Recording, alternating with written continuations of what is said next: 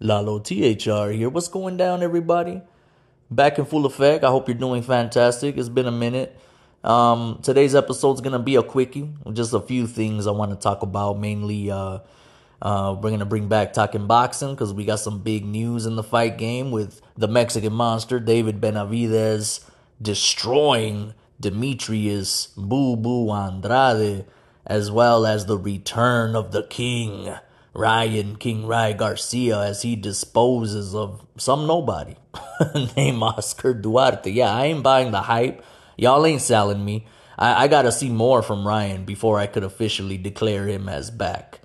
Um, and we'll get into that. We'll get into that um, in a bunch of separate recordings that I've completed over the course of this past month. Um, and what I'm gonna open with is my experience at Full Gear, and I want to just apologize for my voice because um, I actually lost my voice after Full Gear. I mean, it was completely gone. I wanted to do a review of the show. I know I said I would, but I couldn't, quite frankly, because I didn't have a voice. It was gone. I was doing too much screaming and talking, and and also, as you'll hear, um, my experience in a moment um, I was pretty messed up too. Like I, I got drunk, man. Like I legit got drunk. I got messed up, man. Um, so I'll get into that in a second. Um, before we begin the festivities, I do want to do a quick impromptu review of uh, Woo Energy. Woo! Ric Flair's energy drinks because I got that in the mail recently and um there's also some controversy going down yet again. You know, it seems like controversy and Ric Flair, they're like peanut butter and jelly at this point in time. And, um, you know, apparently he cut a very cringy promo on Rampage, which will certainly be edited out, as has been reported. But he said something along the lines of, oh, women 18 and up are invited to come join me in my hotel room. No boyfriends or husbands allowed. Um, and he got a huge backlash from this promo and so much so that apparently he also made comments. I don't know. I still haven't read the articles if he actually like said this on the microphone there in the building or uh, during an interview or something. But then he said something along the lines of maybe it's best if I just leave AEW, if I just leave and go away and don't come back or something like that. But um, I'm gonna tell you right now, his energy drink ain't going anywhere because, in spite of Ric Flair's, you know, being his own worst enemy, his energy drink is pretty freaking good, man. Um, and you know, let's put respect on his energy drink because just because it has his name on it, don't mean it's from him. It's a company that develops it. You know, um, I got into it on Reddit because uh, I posted about it, the screenshot of the variety pack that I ordered, asking if anybody else has tried it and what, what they thought. And lots of people comment, of course, trolling me and, you know, saying, oh, I, I, you know, unlike you, I don't support a sex pest and this and that. And, you know, I, I don't give my money to, you know, whatever, you know, controversial people and stuff. And, I, you know, you know, I responded back like, hey, man, I, I, I, I got some bad news for you because the shoes you're wearing were made by literal slaves in China. And the smartphone you're using is, is being produced by literal slaves in China. They got to put nets outside of the windows so these workers don't jump out and commit suicide like they usually do. So don't be, don't be a hypocrite. That's all I'm saying. You know, I don't I do not condone Ric Flair's behavior and the things that he's done in his life. Um, but that's not gonna stop me from trying an energy drink because I am a, pretty frequent energy drink consumer. Um, and and I will tell you, man, I've only tried two of the variety pack flavors thus far, which is dragon fruit and lemon. Um, and I could tell you that they're both delicious, very good. They're not too sweet. They're not too vitamin like the Rocks Zoa energy drink, which tastes like Flintstone vitamins to me. Um, Ric Flair's energy energy drink has a very smooth body. It, it, it reminds me of a cream soda, you know, kind of like a cream soda, but a little bit lighter. And um, and yeah, it's it's good, man. I highly recommend it. The Woo energy drink. Anybody out there that drinks energy drinks because it's it's not too bad. Is I mean the at least the two flavors that I've tried. I, I have a couple other flavors to try. I don't remember at the moment what they are, but uh, but the dragon fruit and the lemon um, is very good. And let's talk about AEW Fight Forever because um, you know that's something that I never talked about.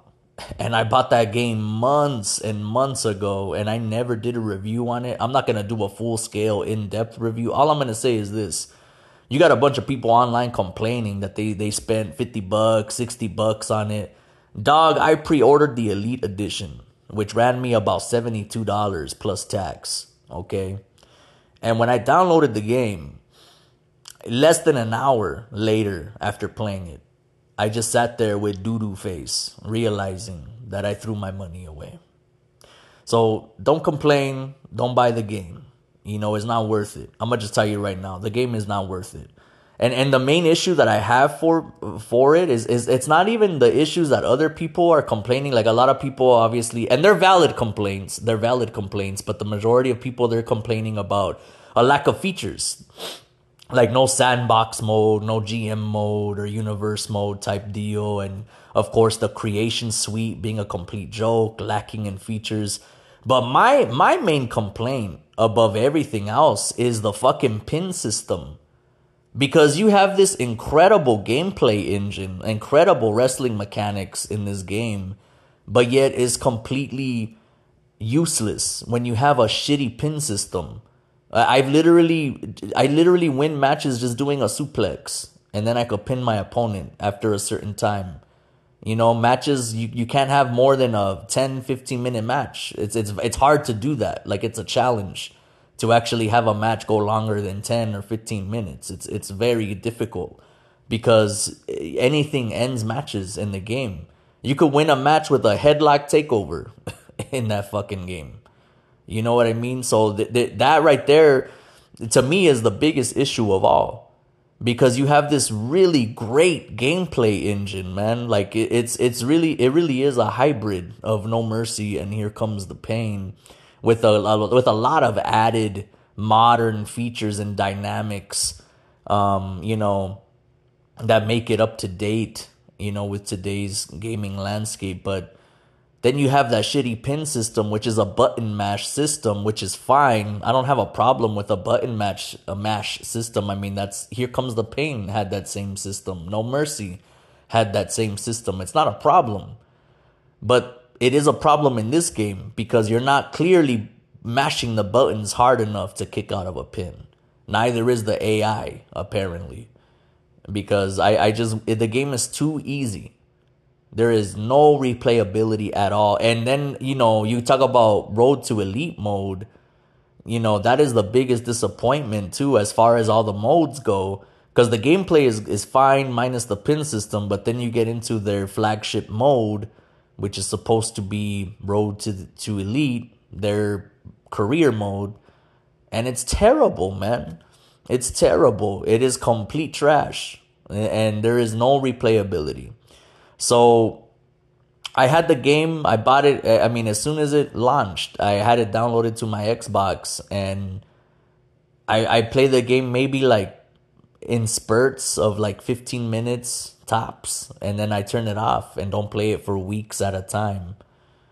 Um, which is a shame. I mean, I spend most of my time just changing my champions that are champions in the game you know, just having title matches for the fuck of it, you know, and changing the titles. And that's pretty much all I do. I, I, I haven't even tried um, Stadium Stampede. I haven't even tried that mode. And I and I likely won't because I'm just not into that kind of stuff. It's like a wannabe Fortnite free for all or battle royal type of thing, but with wrestling.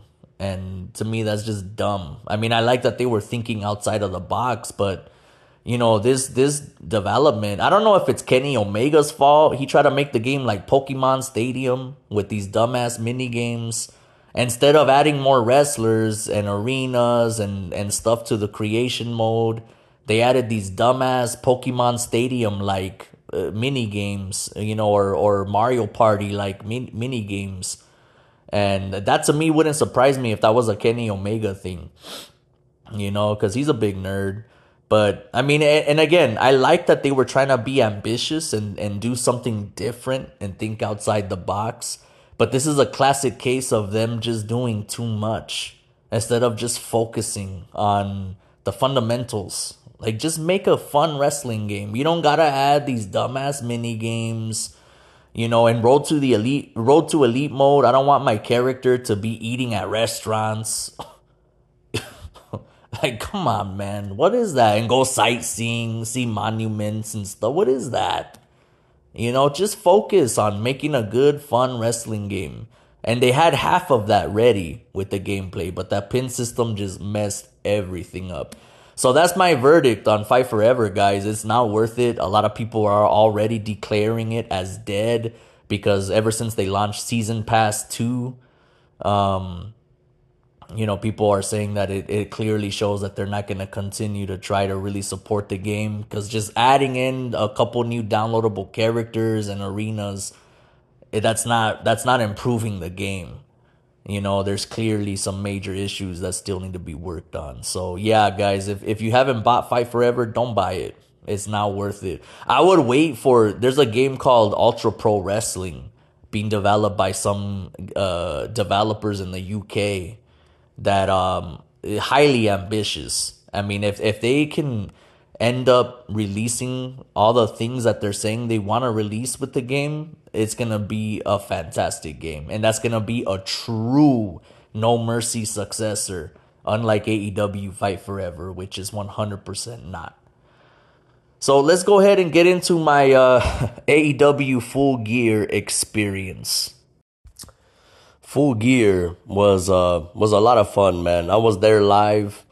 Um, the main event was kind of eh, not not you know what you expect from a pay per view main event from AEW, but but it was fun being there live. I mean, I, I still have yet to see it, um, like from a broadcast perspective, see the footage, but I I was there live and uh, man, I got drunk, dog. I I, I pounded like nine beers and one of those like uh canned margaritas with like 12%, 12.6% ABV because it got like tequila in it.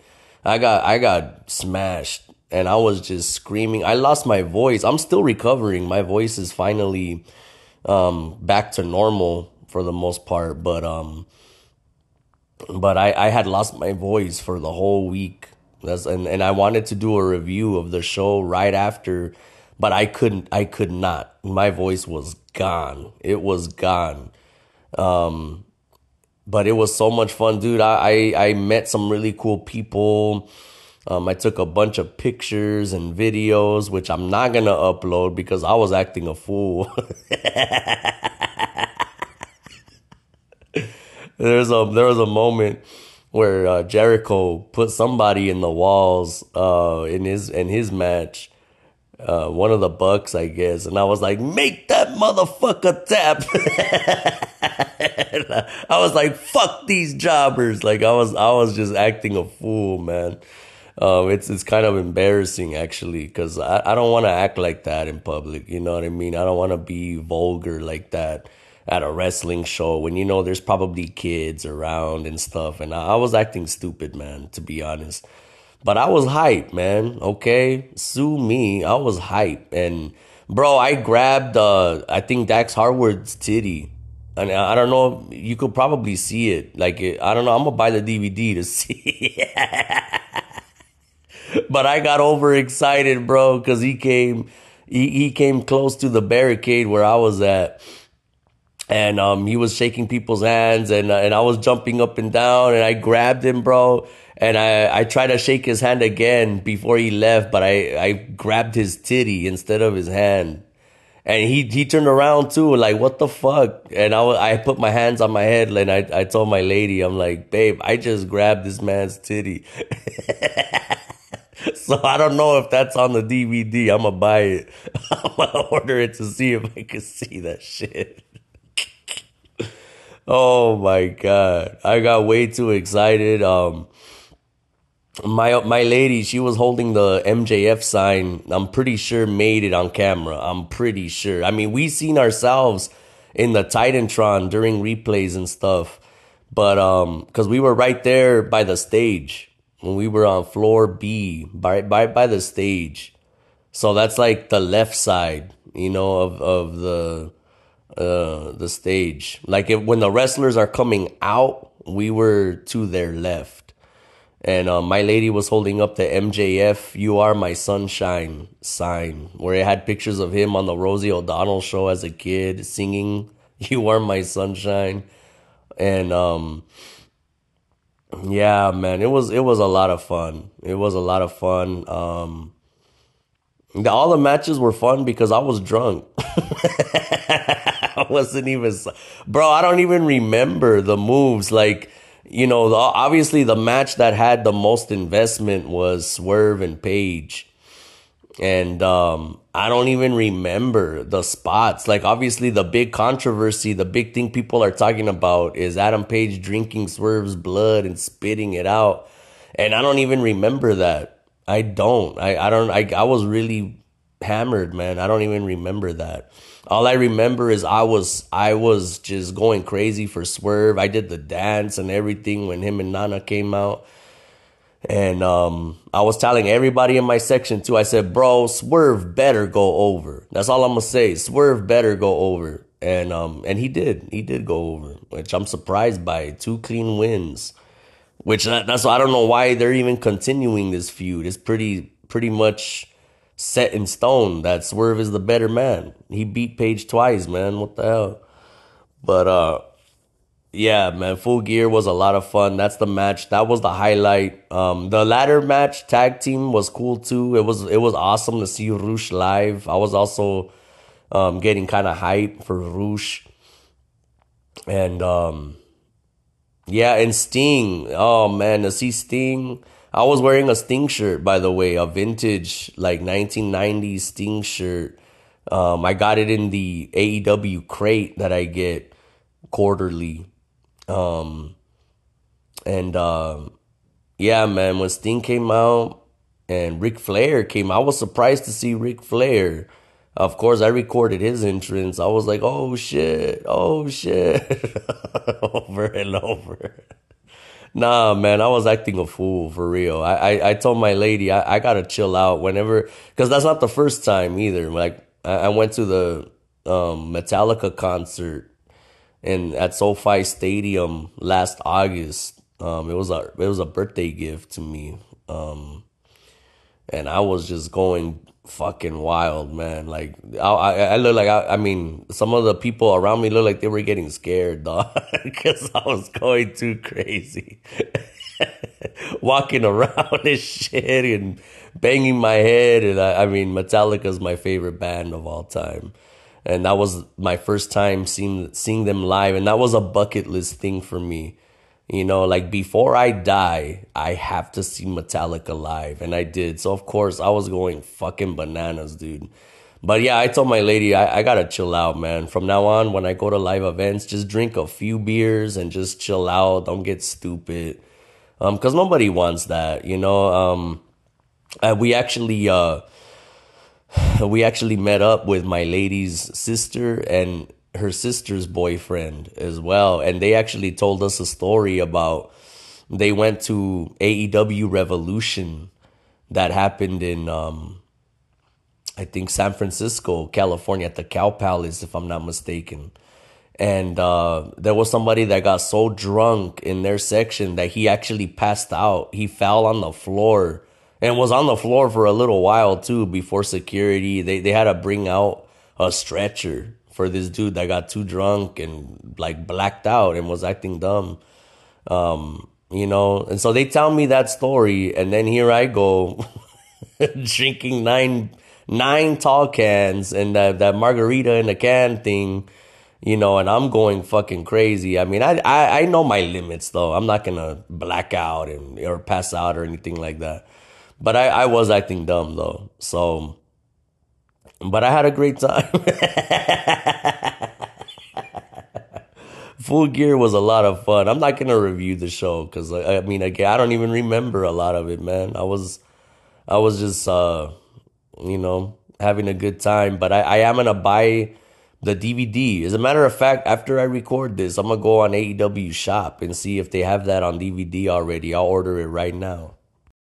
CM Punk returns to WWE after 10 years of being away from the company that pretty much made him a household name. This news um, is actually earth shattering for a lot of people, especially those people who never gave AEW a chance um, and just strictly tuned into WWE because those people never thought Punk would come back to WWE. Um, and their fandom for the E wouldn't allow them to give AEW a chance.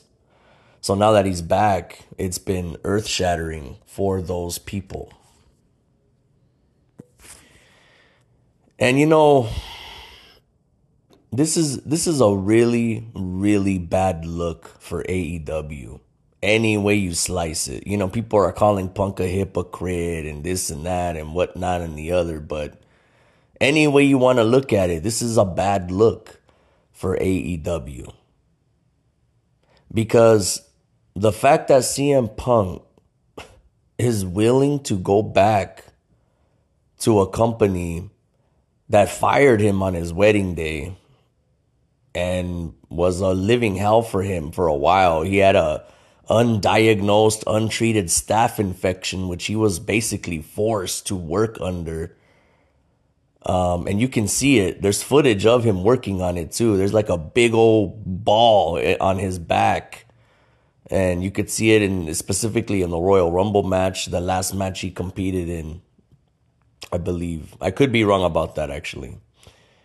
Um, the fact that he's willing to go back to this company that he's minced with words instead of trying to work things out with AEW and make AEW a better place.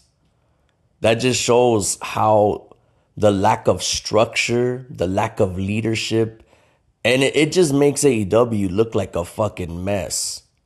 That this man is willing to join the dark side, if you will. And now you have QT Marshall resigning from AEW as well. They lost Jade Cargill, who they offered a substantial amount of money. I'm pretty sure they offered Jade Cargill more money than what WWE is currently paying her, and she still turned it down so she can go to WWE. This makes WWE look like it's a hot destination, like it's where everybody wants to be. And it makes AEW look like amateur hour, where nobody of value wants to remain at. And you know, as far as the punk stuff again, you know, people are saying, oh, well, you know, AEW gave Punk the world. They did everything for him. They gave him a new show. They gave him creative control. Uh, there's even some people speculating that he was he was made an EVP of AEW and this and that. None of that shit means anything, dog. None of that means anything. That's like, you know,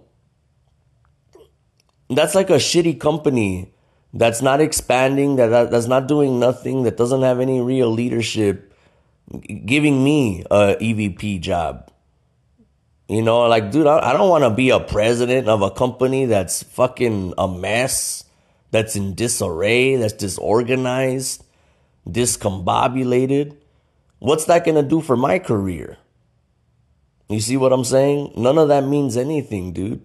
In fact, in fact, I'll even say that that actually even adds to the bad image of AEW. The fact that they gave CM Punk everything and he still didn't want to be there. Clearly wanted to be to be with WWE. I mean, even while he was under contract with AEW, there was that big story that came out, I believe, uh, November, um, last year, November.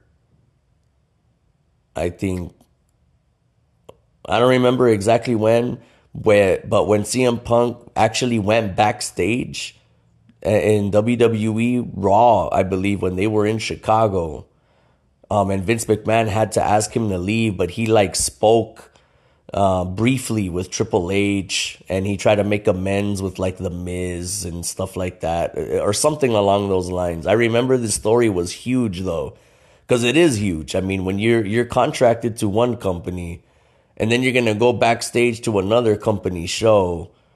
Like that's not a good look. It wasn't a good look then, and hindsight's twenty twenty. It's definitely not a good look now because now we can clearly see that this man wanted to go back to WWE even while he was under contract with AEW.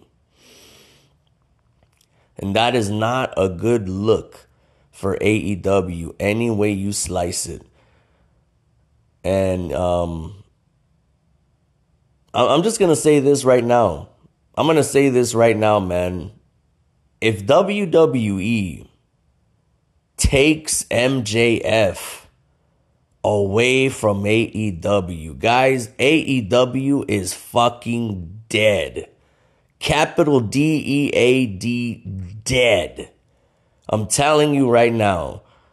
Because MJF is the only thing AEW has going for it at this point in time. I mean, the Continental Classic and everything is cool. And I mean, it, I don't know, man, but MJF is the only real star they have left, the only person of interest, the only thing that could compel you to tune in to Dynamite. MJF. If WWE takes him away, it is game over, daddy. Game over. And I'm not saying, you know, you have people on the AEW subreddit like, oh, AEW is not going anywhere. It'll survive. Yeah, it'll survive, but it's it's not it's not gonna be where it's at. Like it's not even where it's at it, now, where it was back in the day when they were doing a million views in the ratings.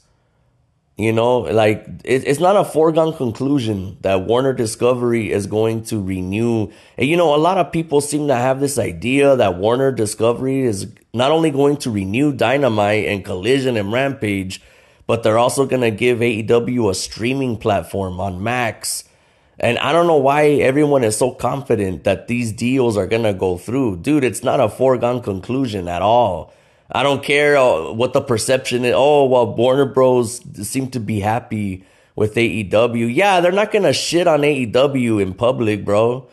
You know, of course, in articles and interviews, they're to say, oh, we're very pleased with AEW Dynamite's ratings and this and that. Of course, they're to talk them up because they're on their network. They're not to shit on them.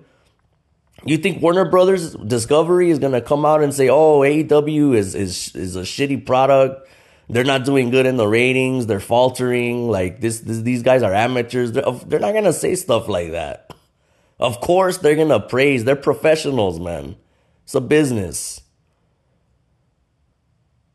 So it, it's not a foregone conclusion, you know. And I really, I don't know, man, but I, I think that it's it's kind of grim the fact that we're still waiting on a deal.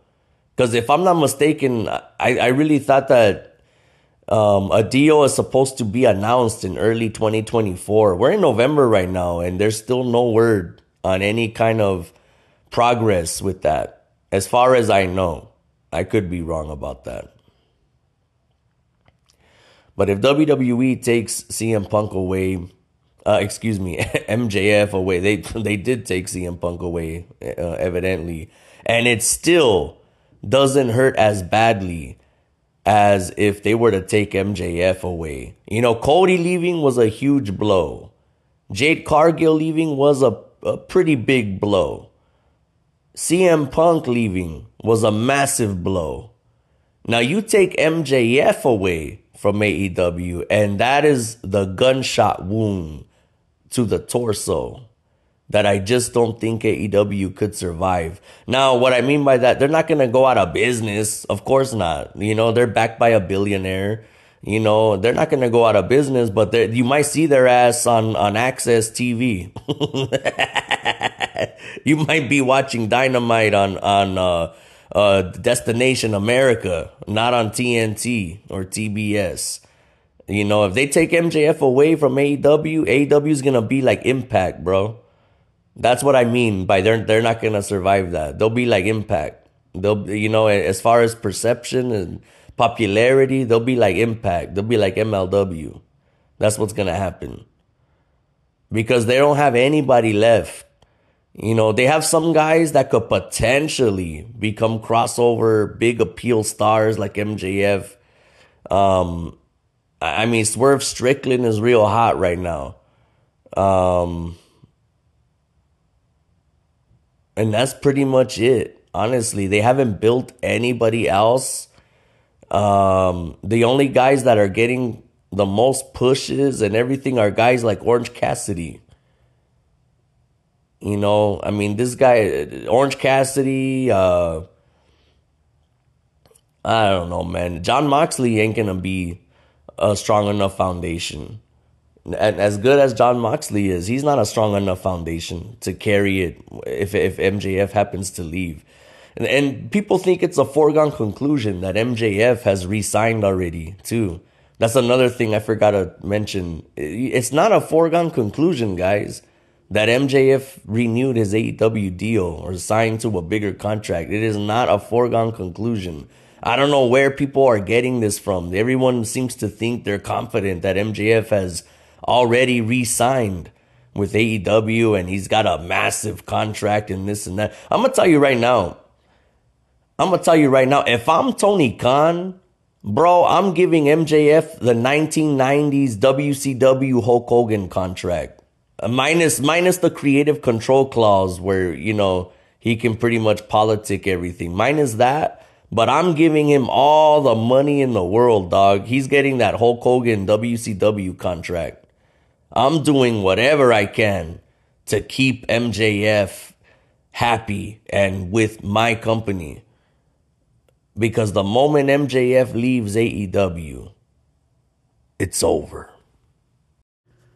Let's go ahead and talk about who's behind the devil mask as the speculation continues to run rampant. After this past dynamite, we had some action in the ring involving the masked henchman to the devil attacking MJF, who was ultimately saved by Samoa Joe. I'm to tell you right now, I think Wardlow is one of them. Um, it, it looked like him, his body type, big dude, big dude. It looked like him. Um, because if it ain't him, I don't know who else. You know what I mean? Um, it, it, had his exact body type, and in fact, you got some nerds on Reddit piecing together evidence too about him having the same boots, the same boots that he wore. You know, he had a match like literally right after that that angle, and also his hair looked like he had been wearing um, a mask or a hat or something that, you know, compressed his hair. And that's something, those are things I did not notice, of course. You know, I, I mean, I, I'd like to think I'm an observant person, but I mean, with wrestling, I don't take it that seriously to be observing like that. But maybe I should be, you know, with a storyline like this. But that's pretty cool, man. That's pretty cool that people, um, you know, piece them things together. So Wardlow is is a big uh, suspect here to be one of the henchmen underneath the masks, uh, the whatever the, those things are. Um, not not the devil, of course, but you know, one of the unknown, so to speak, and it will be the unknown versus MJF and Samoa Joe next week on Dynamite, which is going to be very interesting. I like the way the challenge was set up. It was very different from what I've ever seen in, on a wrestling show. Um, it was very video game esque. It, it, felt like a video game. Like when the screen turned black and you seen the text come up. You know, it even sounded like a Final Fantasy game or something. You know, the the, the sound effect of the of the text going across the screen. It looked like I'm, I'm watching somebody play Final Fantasy or something. and knowing AEW, that's probably what they were going for too. Um, but I like it. I mean, it's different. You know, it's something different. It's something unique. You know, um, you ain't gonna see WWE do something like that. I mean, I know Bray Wyatt had, um, you know, very unique um, angles and video packages and stuff, vignettes. But um, God rest his soul. but um, he's no longer here, and AEW now is capitalizing on the uniqueness of angles like that. So, um, as far as who's under the devil mask, man, um, it, it's funny because you know I had a big speech planned about how it could be completely possible that CM Punk is the devil. And and then he shows up in WWE. So obviously that's out of the question now. But I, I still want to say it though. I still want to say because for for all the people that were like, "Oh, it's completely impossible, it's preposterous, it's not Punk, it, it won't be Punk, it can't be Punk, it's impossible." It, bro, it could have been completely possible. Um, and and and what and the reason I'm saying that is because you know the main argument that the people were saying that it's completely impossible. The main argument they were using is that oh it, it cannot be a work that he was fired and this and that, and they made Collision suffer just for a storyline. But I just want to say that's not how it would have panned out. If if if it were, let's say, in an alternate timeline, CM Punk never returned to WWE, um, it could be Punk because the only way it could have been Punk is if they worked things out Tony Khan gave him a call and said, "Hey, Phil, uh, you know, I know um, things escalated very quickly, um, you know, and I think we could do business though. I think you should come back. I think you should be the one under the devil's mask because the fans are speculating like crazy. Let's turn this shit into the greatest angle of all time with you being the star of it." and bam, you know, I'll give you bigger money, I'll give you, you know, a better deal, and things aren't gonna happen the way they happen. You know, I'm a I'm a bitch slap Jack Perry. I'm a you know keep the elite under control, man. Um, you know, just come back, and um, that's how it could have pay, played out. You know, it was completely possible. Unlikely, yes. Improbable, yes, but not impossible. That's all I'm saying. So who's under the devil's mask, bro? Now, now that we know it ain't punk, now that we know um it, it should be Adam Cole. That's that's what everybody's speculating, including myself, but I kind of don't like it to be Adam Cole just because it's way too predictable. It's way too predictable. I mean, they left all kind of clues and hints, you know, and I mean, it's funny even like when Adam Cole and MJF were sitting in the ring together, and then you know the lights went out and the devil appeared on the screen. Apparently, some nerds on Reddit also, uh, or on Twitter, one of one or the other, they um they actually showed showed uh, the video. They played it back in slow motion, and they said, "Look, Adam Cole puts his hands in his pocket right before the video screen, you know, kicks on with the devil on it." So you know, so for all the people that are saying, "Oh, it can't be, it can't be Adam Cole because he was in the ring with MJF," well, he could because you know, um, he could have pre-recorded that video and and had it kicked on by one of his assailants or himself controlling it with a smartphone or something in his pocket. Who knows? You know, I mean, those are dumb. That I mean, I think that's kind of dumb, but but it's not. Again, it's not impossible. You know. Um, but yeah, Adam Cole, man, he seems to be the likeliest candidate to be the devil just because it makes the most sense, you know? And you know, just because it's predictable doesn't necessarily mean that uh it's it's bad or anything, but you know, his injury really threw a monkey wrench into everything. And um now it appears that MJF himself is also injured.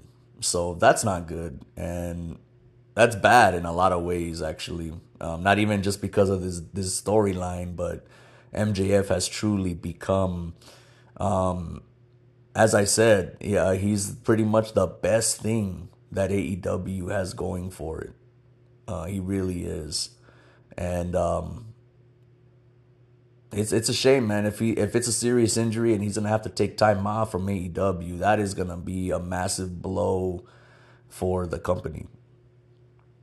Um, so who do I want to be the devil though? I mean, because I'm gonna say this, it, it does make the most sense for Adam Cole to be the devil, but um, it could be it could be somebody else.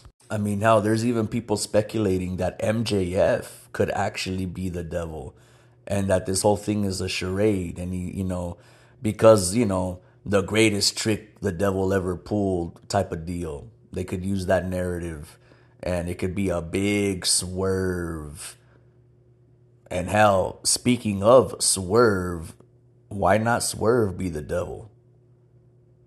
Now, I mean, hear me out. Hear me out. You know, Swerve has shown clearly uh, a dark side, a creepy side, quite frankly, with that invading Adam Page's house and cutting a promo on a little baby. I mean, um, he has shown a dark side, so to speak. I mean, imagine if Swerve is revealed to be the devil and um, you know he was he was uh, cutting double duty, you know, working with Page in a feud, terrorizing him, and at the same time terrorizing MJF. Put Swerve over big, over the top. Imagine that. You know, I mean, if they could invade people's houses, you know, and sneak on in, why can't he be the one that snuck in and stole the devil's mask from MJF? You know, I mean, it's something to think about, man. I mean, I just I want Swerve to be pushed to infinity and beyond. No Buzz Lightyear. You feel me? I want him to become. Uh, I I think I think he should be the champ. I I really think he should be the next in line to win the title. And and this could be the way he gets there because right now the trajectory is headed toward Samoa Joe potentially capturing the title at, at World's End just simply by default because of MJF's injuries, you know, pending them being serious and him having to take time away. So they could easily insert Swerve into this whole dynamic by revealing him as the devil. Now, I'm not saying he is the devil, but I'm just saying like that could be that could be a thing, you know? And in fact, I would not I would not mind it if it was revealed to be Swerve, man. I mean, you know, the guy in the devil mask was shown to have like a slender body type, you know, um and and Swerve, I mean, he's built, but he's he's kind of he's slender, you know what I mean? I mean, they could I mean, listen, you know, whoever they showed in the devil's mask doesn't have to be the actual person in the devil's mask because there's always a way to explain that too. Like, oh, there were multiple people. There were, you know, because he has assailants. Hell, it could be Swerve Strickland and the people, uh, the henchmen could be the Mogul Embassy. You feel me? Um, it kind of don't look like them, you know, when they were in the ring. Um, the body types, it kind of don't look like them. Um, in fact, uh, the people that have saying that MJF could be the devil and, and the henchmen are former Pinnacle members, you know, Wardlow, FTR, Shawn Spears. I mean, it, it, that actually kind of looks like them too, their body type. One of them kind of looked like Dax Harwood, dog, um, and uh, Cash Wheeler. But um, but yeah, you know, I'm gonna I'm gonna throw Swerve's name into the hat though, man. I would actually like Swerve to be revealed as the devil, way better than Jack Perry because he's been another prime suspect to this. Is Jack Perry, another candidate, and um, if it's Jack Perry, bro, I, I'm I'm. I was about to say I'm done with AEW, but nah, I won't stop watching. But that's dumb as hell, bro. Dumb as hell. It, it, it's it's just as dumb as people saying it's Britt Baker. Maybe a little less dumb than that, but it's, it's all dumb as hell. It cannot be Jack Perry. It cannot be Britt Baker. You know what I mean? Um, and and Britt Baker is in the news because she's been tweeting, kind of dissing AEW and its angles right now. It's talking about oh, so and so's getting TV time, but I'm not. Okay, um, and she even made fun of how um, at Full Gear uh, which I was at live. she even made fun of how, you know, MJF wasn't cleared to compete, but yet they cleared Adam Cole on crutches. And she has a point. She has a point. That was dumb as hell. That really was. You know. And then even when MJF came back, they tried to stop him from going in the ring. Yet you got a, a grown man with on crutches, you know, standing across the ring um, from Jay White. So that that made no sense. But you know, AEW they they try to add salsa to to the platters, man. Um, but um, you know, sometimes it works and sometimes it don't. It just that's just the way the old mop flops. You know, that's the way it is.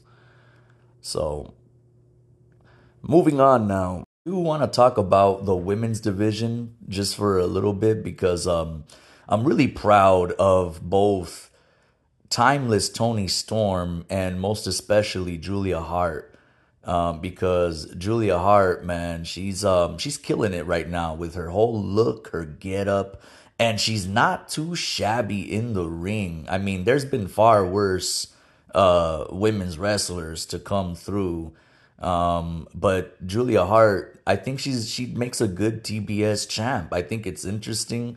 Um, I just think they need to insert her into some kind of angle that really puts her over the top. Like you know, honestly, I I would make her the leader of the House of Black. Real talk. Even though it's called the House of Black, and Malachi Black has long been associated as to being the leader of the group, I would make it that Julia Hart is calling the shots. You know what I'm saying? Kind of similar to Rhea Ripley in the Judgment Day. Um, I would make Julia Hart the leader. Um, and just because she's making the most noise, I mean, where's where's Malachi Black at? Where's Buddy Matthews at? You know, um, I saw Buddy Matthews and Claudio tear the house down at Full Gear and the um, uh, the pre-show zero hour. But um, these guys, they're they're nowhere to be found. Brody King, he's in the Continental Classic. Okay, where's Malachi Black? I don't know. Do something more with Julia Hart is all I'm saying, because she's fantastic. She really is. She has a great look about her. Um, she has a presence about her. Um, and I like her as the TBS champ. I think it's a good move. Timeless Toni Storm. I've been singing her praises for quite a bit. Um, Timeless Toni Storm. She's doing it big right now. Uh, she's got Mariah May. Mariah May, who made her debut with AEW just a, a couple weeks ago or so. Uh, Mariah May made her name in Japan. Apparently, she was a big star over there in a promotion called Stardom. I don't know anything about that. I don't watch Japanese wrestling. But, um, you know, I hear a lot of pundits and fans alike criticizing her debut that they should have made her into a bigger deal and this and that. But you know what? Uh, I don't have a problem at all with the way they debut Mariah May, to be quite honest, because I don't know this chick. How why why should they make a big deal out of somebody that I don't know? Just because she was famous in Japan or whatever don't mean that she should get the red carpet treatment here. She has to earn her way up to the top. I, I have zero problems with the way they debut Mariah May. And she don't I mean I haven't seen her work yet. I have not seen her in the ring yet. Um, if I'm not mistaken, uh, she's supposed to uh, have her, her debut in ring action on next week's Dynamite, I believe. But um, if she's good in the ring, she's good in the ring. But looks wise, she ain't all that. Just keeping it real. She ain't all that looks wise. She don't look like um a mega star in the making or anything like that. She she looks like, you know, just another blonde chick that happens to be a wrestler. Um, but I do like this pairing of her with Toni Storm. Um, I think that um, it's a good dynamic. You know, they're both platinum blondes. And Toni Storm is on another level right now, man. Her character work, it's fantastic. She is pulling off this this role um so well. You know, like it's just the perfect gimmick for her. And WWE, they I bet you, I bet you like Triple H and Co, they're just like, damn, man. Like this would have been cool on SmackDown. It's timeless Toni Storm stuff. This is this is incredible. You know, because that's exactly the type of personality and character that WWE utilizes. This Marilyn Monroe type of get up and and uh, personality that um, Toni Storm is exuding. I dig it. And her as women's champ, you know, I think she should have a long, sustained run with the women's championship. Um, I like how they presented it to her, like it was a Golden Globe or whatever, like an Academy Award, and um, you know, it was perfect. It was perfect. Um, I really, really dig what they're doing with Toni Storm and with Julia Hart, and you know, I could see Toni Storm and Julia Hart, you know, crossing paths. I would like to see that because they're both the hottest things going on right now in the women's division in AEW. You know what I'm saying? Um, that's money. I would like to see Toni Storm and Julia Hart cross paths at some point. Champion versus champion. But speaking of champion versus champion, let's go ahead and bring back talking boxing because David, the Mexican monster Benavidez, beat the brakes off of Demetrius Boo Boo Andrade. And I know I said that this was a dangerous fight for Benavidez. And I still stand by that. I still stand by that because it was a dangerous fight. Just because he needed to make a statement. Because his previous fight with Caleb Plant, you know, after after his fight with Caleb Plant, I said, you know what, bro, Canelo would wreck Benavidez if he's in a if he's in a fight like that. Because I mean, he let some dude just grab on him all night and couldn't subdue that. And and I know it's not all his fault because the referee should have threatened to take a point away for the excess holding on the part of Caleb Plant. Um, but you know, an elite fighter needs to know how to navigate through somebody that's just trying to hold. And you think Mike Tyson would let somebody just hold him all night? Hell nah. He'll land something. You know, he'll know how to break through that. It's kind of like when you watch soccer. It's like when you watch uh, the Mexican national team. Every time Mexico plays against Guatemala or Honduras or El Salvador, uh, Honduras, we, we recently saw them play them you know, these Central American teams, they always bunker, which means they, they don't attack. They have everybody in the back parking the bus and they're just trying to counter Mexico. That's the only way they could ever beat them. But Mexico, if they're going to try to become an elite team, which they're not right now, but they should be striving to become one, an elite team figures out how to break through a bunker. It's only a matter of time. You know what I mean? Um, but and, and it's the same thing in boxing. You know, a boxer should learn how to navigate through uh, some guy just trying to hold all night, you know, and trying to run away and and pity, you know, uh, uh, pity pat and hold, skippity pat and hold. Shout out Tony Baker.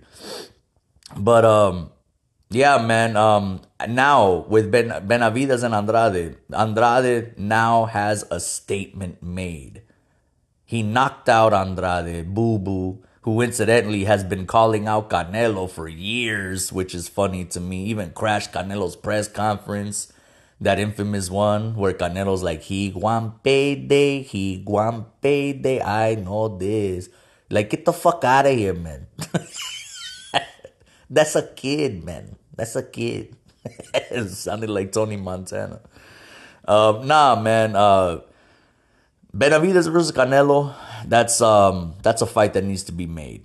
You know, I, I hear some of the pundits say uh, because I listen to boxing podcasts as well, and some of the pundits say that Benavidez should have one more fight before he fights Canelo. Um, and perhaps that's you know perhaps that's reasonable, but I need to see Canelo Benavidez in 2024. That needs to happen. If it's not to happen in a Cinco de Mayo weekend, then that shit better happen in September. You know, Mexican Independence weekend. It better happen.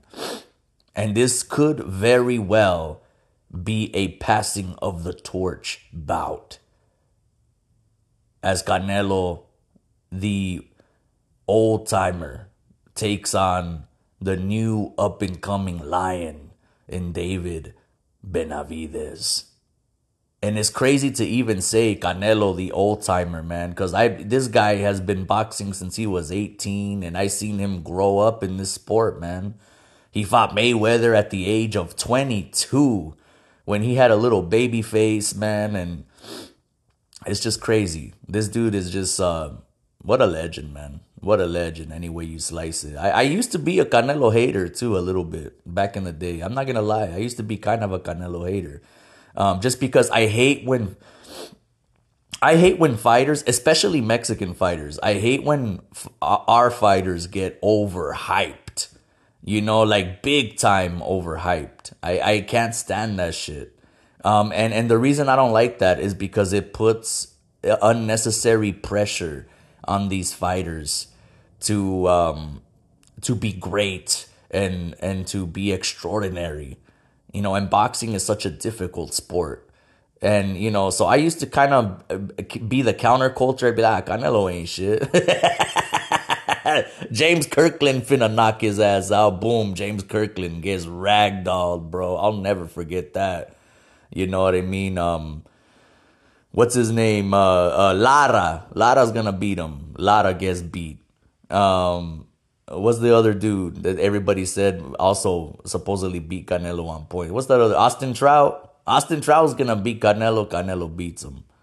Um, you know, and then the Golovkin fights are kind of what turned me into uh, a Canelo fan. You know, because man, Gennady Golovkin. Here's the thing: Canelo went to a draw with Golovkin in the first bout. Obviously, beat him in the second bout, which to me, the second one seemed more like a draw than the first one. But then he beat him decisively in in the more recent third bout. But people need to understand that Golovkin is not an ordinary fighter. That dude was something else. In his prime, bro, Golovkin was fucking crazy.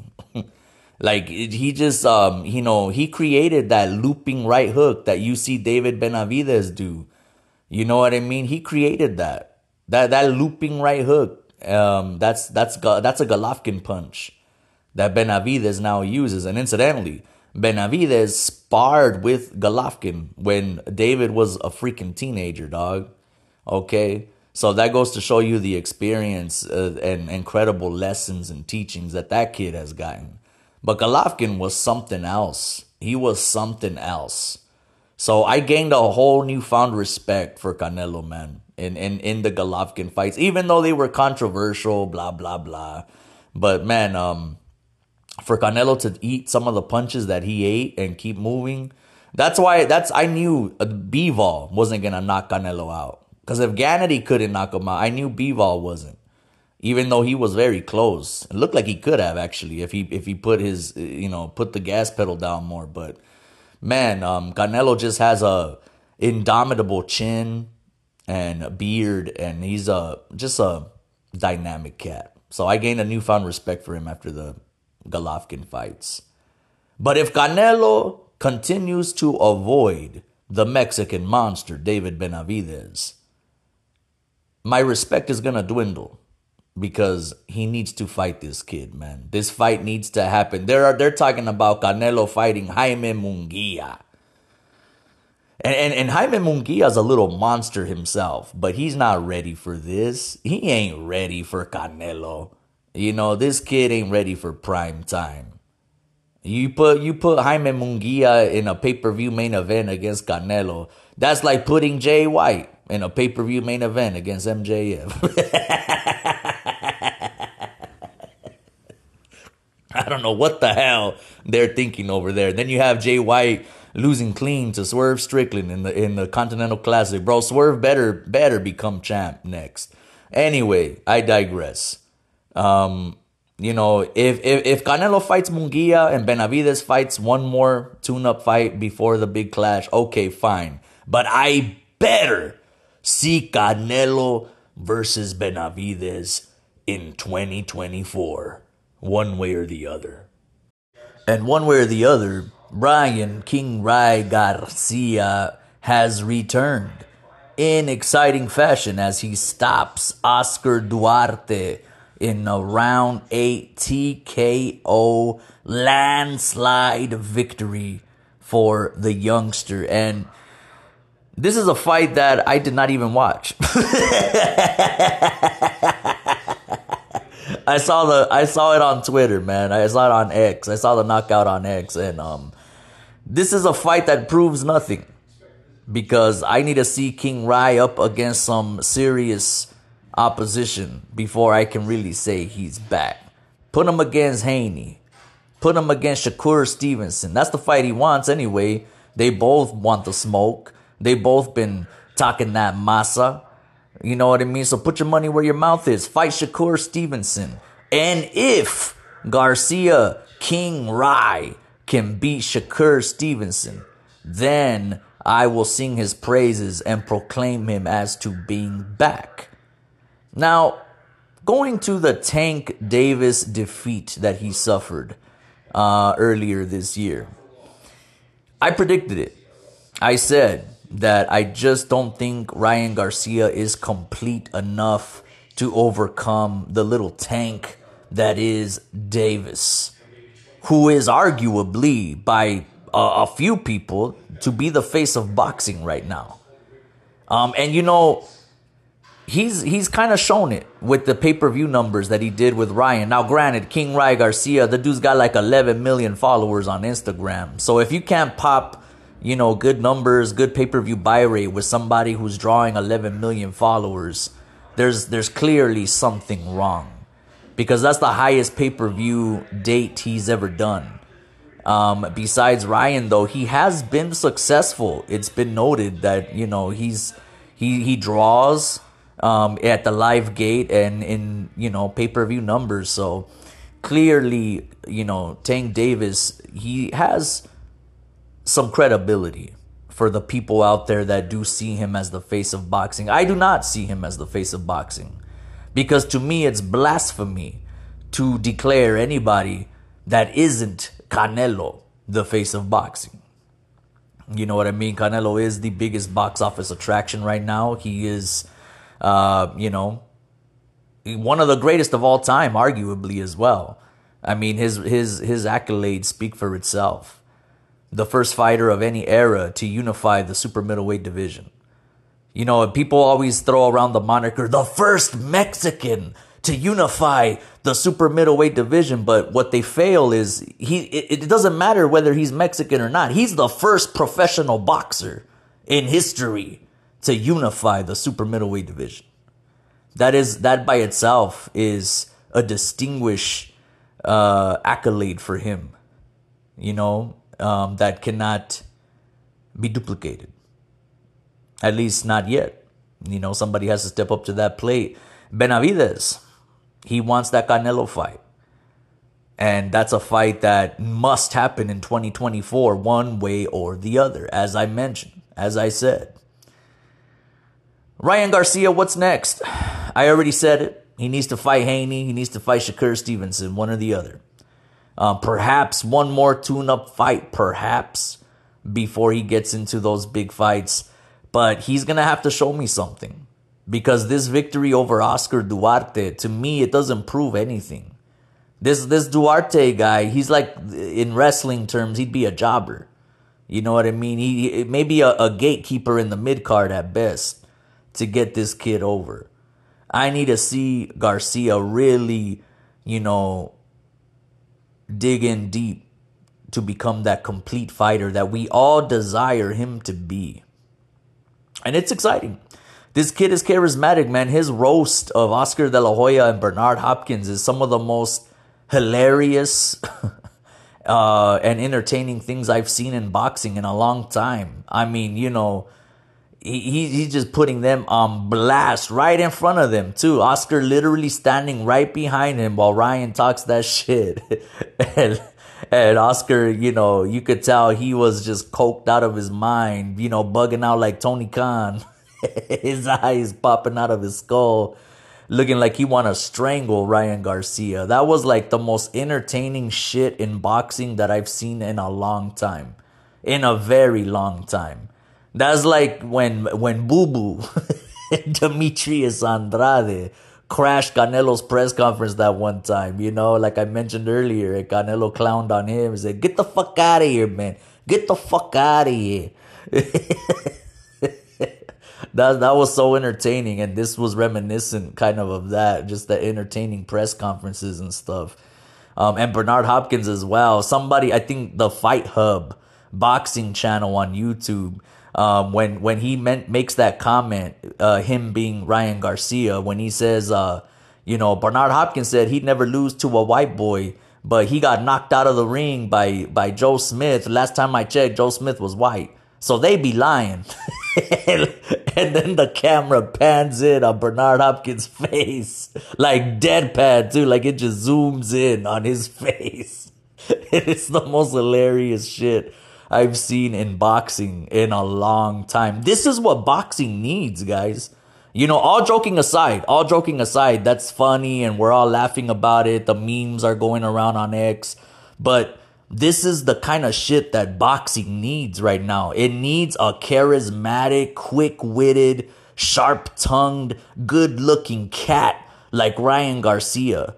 And this is why I, I, I really wanted him to beat Tank Davis earlier this year, man. I really did. I really wanted him, not not just because of any personal bias, like you know, Tank Davis choking out his girlfriend and stuff. So I, I already vilified him and said he's gonna be the heel anytime he fights Garcia. I said that years ago, but this is the guy that boxing needs, man, or somebody like him, somebody like him. You know, just a charismatic. That's what's been missing in boxing for a long time. Because as great as Canelo is, yeah, he's the face of boxing and this and that, biggest box office attraction. But let's get let, let's be real, man. Canelo, he's he's he has improved his English like dr- dramatically, substantially.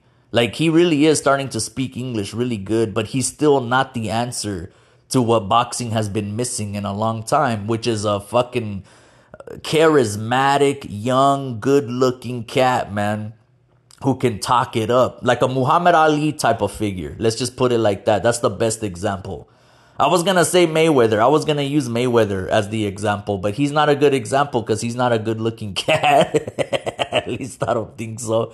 And he's not. I mean, his charisma was more like braggadocious, and you know, he he's just marketed himself as a big villain that everybody paid to see lose. And that's what made Mayweather's career. But that's not the answer. We need someone like a Muhammad Ali type, like a legit good looking cat who is charismatic, who is sharp tongued, who is quick witted, and could back it up in the ring as well. That's what boxing needs desperately right now. Instead of getting YouTubers like the Paul brothers, you know, doing exhibition bouts against MMA rejects, we need real legit boxers that have this kind of charisma to sell fights and make you laugh and make you feel something. This is what boxing needs desperately right now. Ryan Garcia, he's the answer. But his victory over Oscar Duarte doesn't answer any questions.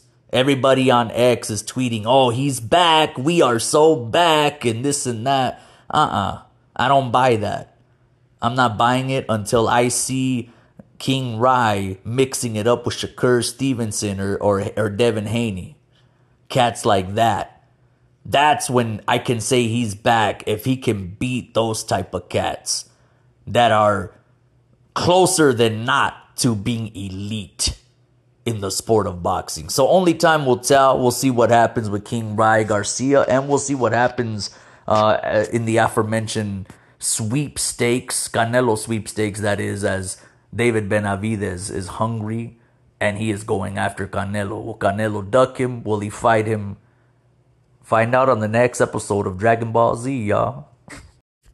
All right, before I close out this transmission, let me go ahead and update the current scores of the Continental Classic going down in AEW. Um, we got the Gold League with Jon Moxley at 2 0 with 6 points, Swerve Strickland 2 0, 6 points, Jay White 1 victory, 1 draw, 3 points. Uh, that one draw is actually one loss because I know he lost to Swerve Strickland.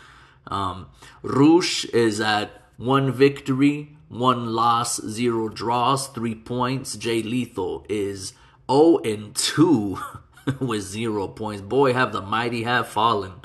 Um, and, uh, Mark Briscoe as well is 0 2 with zero points. In the blue league, we got Brody King, two victories, nil nil in the loss and draw category, up at six points. Bryan Danielson, clearly the favorite from this group here. Um, one victory, zero draws, zero losses, three points. Andrade El Idolo with one victory, zero draws, zero losses at three points. Claudio Castagnoli with one victory and one defeat. He has three points. Eddie Kingston with zero points, two L's. Daniel Garcia as well, zero points, two L's. So all I'm gonna say, I'm not gonna really make any predictions as far as all these individual matches play out, but I, I wanna say uh, from the Blue League, Bryan Danielson should be the favorite to advance. And in the Gold League, I'd love it for Swerve Strickland to advance and he be the one to uh, win this whole classic. You know what I mean? Uh, but I, I really think if the injury rumor is true that MJF is a lot more hurt than what is believed to be and he's going to have to take time off, I don't think it should be Samoa Joe that takes the title off of Jon Mox. Uh, excuse me, what Jon Moxley? Where am I at? I'm, I'm back in time to last year. Um, no, it should be Swerve Strickland that takes the title off of MJF because that would be a huge rub for that dude, man, and he deserves it. He's firing on all cylinders right now, and um, I think it would make the most sense. But knowing Tony Khan, he's probably gonna, if anything, he's probably gonna have Bryan Danielson and Jon Moxley in the final. Because there's already kind of a built in storyline with both of them being associated with the Blackpool Combat Club. Um, and they're both fighters and whatnot, whatnot. Um, but my pick is for Swerve Strickland to win the whole damn tournament. And with that said, ladies and gentlemen, thank you very much for joining me on this episode. Um, I'll be back when I be back, whenever I can. And um, tip your waitresses, tip your Lyft drivers, and as I always say, live life on cruise control because sometimes you get farther when you take it slow. I'm out.